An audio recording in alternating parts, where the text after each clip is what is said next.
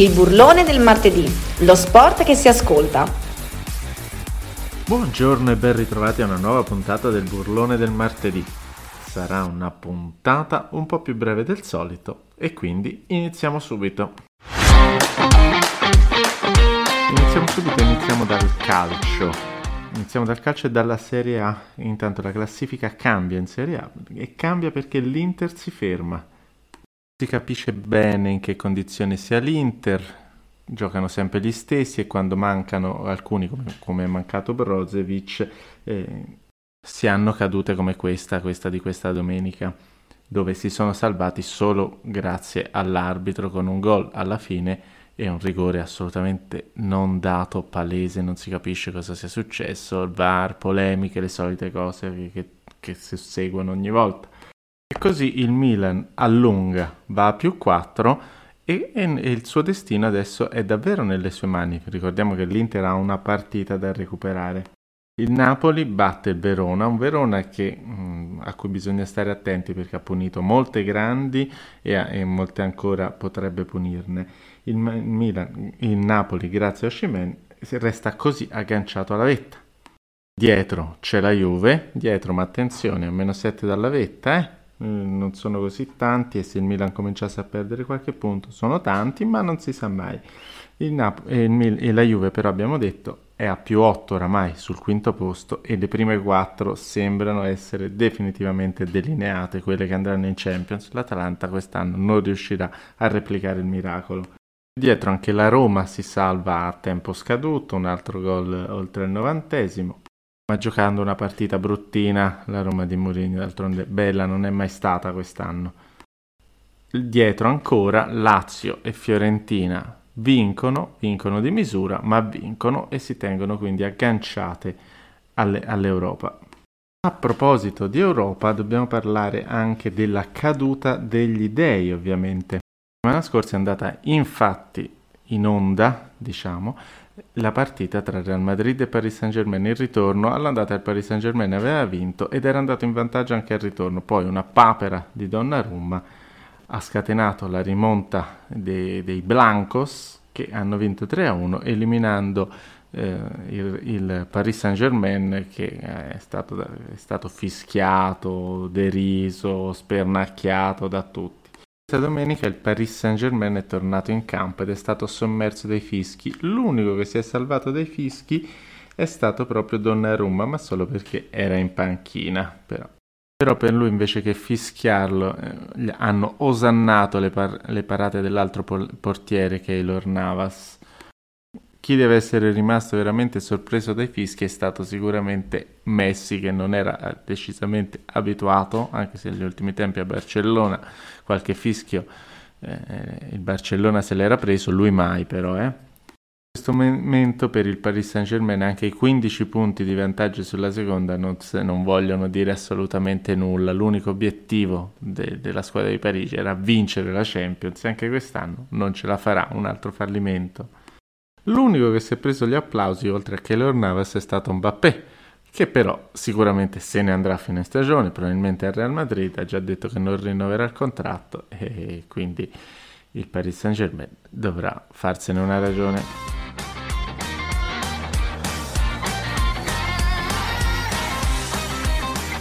Intanto parliamo di motori e parliamo di, Fort- di Formula 1 perché a pochi giorni dall'inizio del mondiale, domenica prossima ci sarà la prima gara in Bahrain, eh, il quadro dei valori in realtà st- sembra incerto, molti si sono nascosti probabilmente, lo scopriremo solo settimana prossima in gara i veri,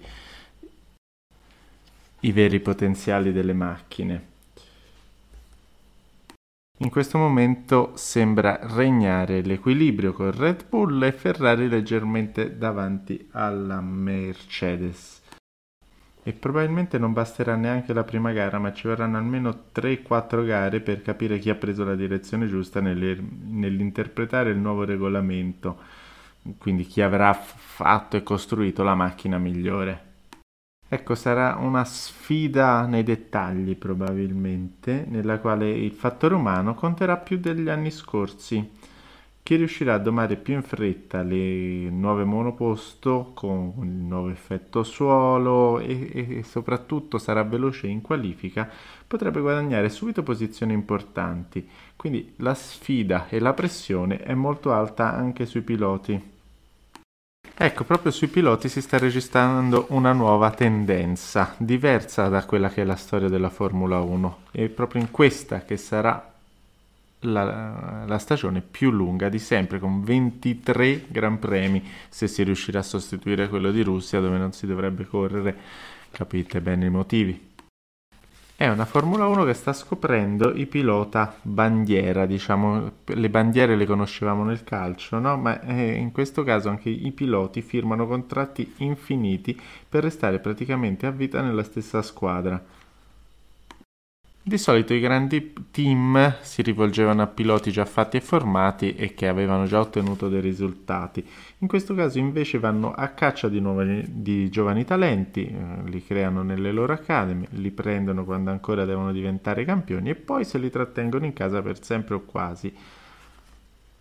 Basti pensare a eh, Hamilton che da ben 10 anni alla guida della Mercedes, è, è praticamente un record in uno sport che è abituato a cambiare in fretta i rapporti di, di lavoro almeno.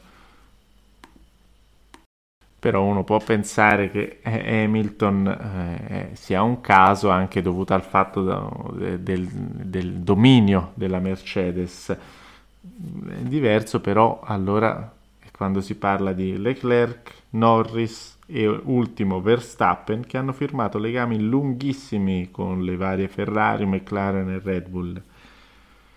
Il primo è stato Leclerc che nel 2019 ha firmato un contratto quinquennale con Maranello e già sembrava un record visto che era il contratto così lungo il, il, contratto più lungo della storia della, del cavallino, che neppure a Schumacher aveva mai offerto contratti che superassero i tre anni.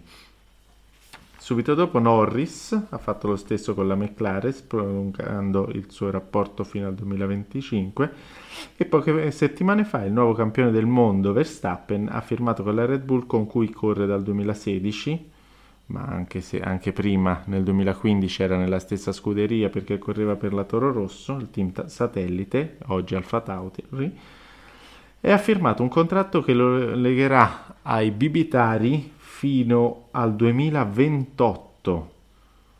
Oltre ad essere uno dei più lunghi, anche uno dei contratti più ricchi di sempre perché compresi bonus probabilmente andrà a guadagnare tra i 45 e i 50 milioni di dollari a stagione, non in tutto.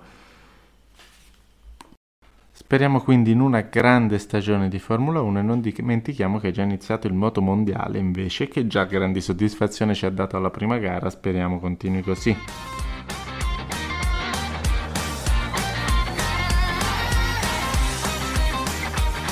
E si sono concluse le Paralimpiadi. Sono state una bella edizione di, di Paralimpiadi invernali, ovviamente, in cui si è celebrato un campione forse fra i, più, grandi di sempre, capace di vincere 16 medaglie d'oro nelle sue cavalcate ai giochi, e no, non è italiano purtroppo, ma è il canadese Brian McKeever, che nello sci di fondo eh, non lascia spazio a nessuno, è un cannibale, non ci vede bene lui. Eh, poi dobbiamo considerare che la famiglia Aigner nel medagliere da sola sarebbe ottava. Quattro tra i fratelli e le sorelle sono, hanno vinto quattro medaglie d'oro, aggiungendone due d'argento e due di bronzo. C'è poi la storia della straordinaria camp- campionessa naturalizzata americana, ma deformata per le radiazioni di Chernobyl, era nata lì, fu abbandonata in orfanotrofio e adottata poi appunto negli Stati Uniti. Ha infatti devoluto i premi per le sue medaglie agli orfani ucraini. Eh, sì, sci nordico parliamo. E poi ovviamente non possiamo dimenticare chi è arrivato secondo nel medagliere l'Ucraina con i suoi atleti fierissimi di sventolare la loro bandiera anche in faccia ai russi che non potevano invece sventolare un bel niente. Gli azzurri hanno chiuso undicesimi nel medagliere, migliorando il risultato dei giochi di quattro anni fa in Sud Corea con sette medaglie, due in più, che sono due d'oro, tre d'argento e due di bronzo. Protagonista assoluto è stato Giacomo Bertagnolli, ve lo abbiamo nominato la settimana scorsa, è diventato ancora più star mondiale dello sci alpini fra gli ipovedenti Infatti con la sua guida Andrea Ravelli ha vinto due medaglie d'oro, eravamo rimasti a una, e due d'argento, eravamo rimasti a una anche di qua. E ovviamente lo aspettiamo a Cortina dove ha già detto che vuole vincere e replicare i successi di questa Olimpiade, ma non solo lui.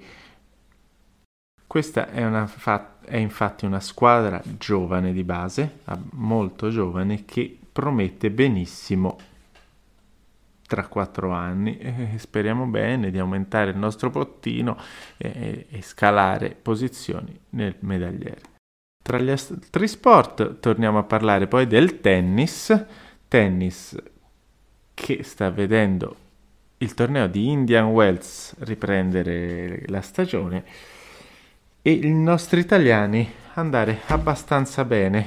Facciamo solo un appello, chiediamo gentilmente agli organizzatori dei vari tornei, a chi fa i tabelloni e tutto, per favore di non mettere più Musetti contro Opelka al secondo turno di un torneo, perché ogni volta è un massacro. Si scontra, sembra che Musetti si stia riprendendo, poi al torneo dopo si becca eh, Opelka al secondo turno e zac ne busca e d'altronde il gigante alto due metri ancora non lo sa eh, gestire. E c'è stato però un, un, altro evento che mi ha colpito. Eh, una spettatrice ha gridato dagli spalti a Naomi Osaka, la giapponese, le ha gridato fai schifo. Da quel momento Naomi Osaka è scoppiata in lacrime, ha smesso di giocare, ha perso 6-0, 6-4 sono così riapparsi i fantasmi del passato, quelli che le hanno impedito di eh, giocare per lo stress, a sua detta.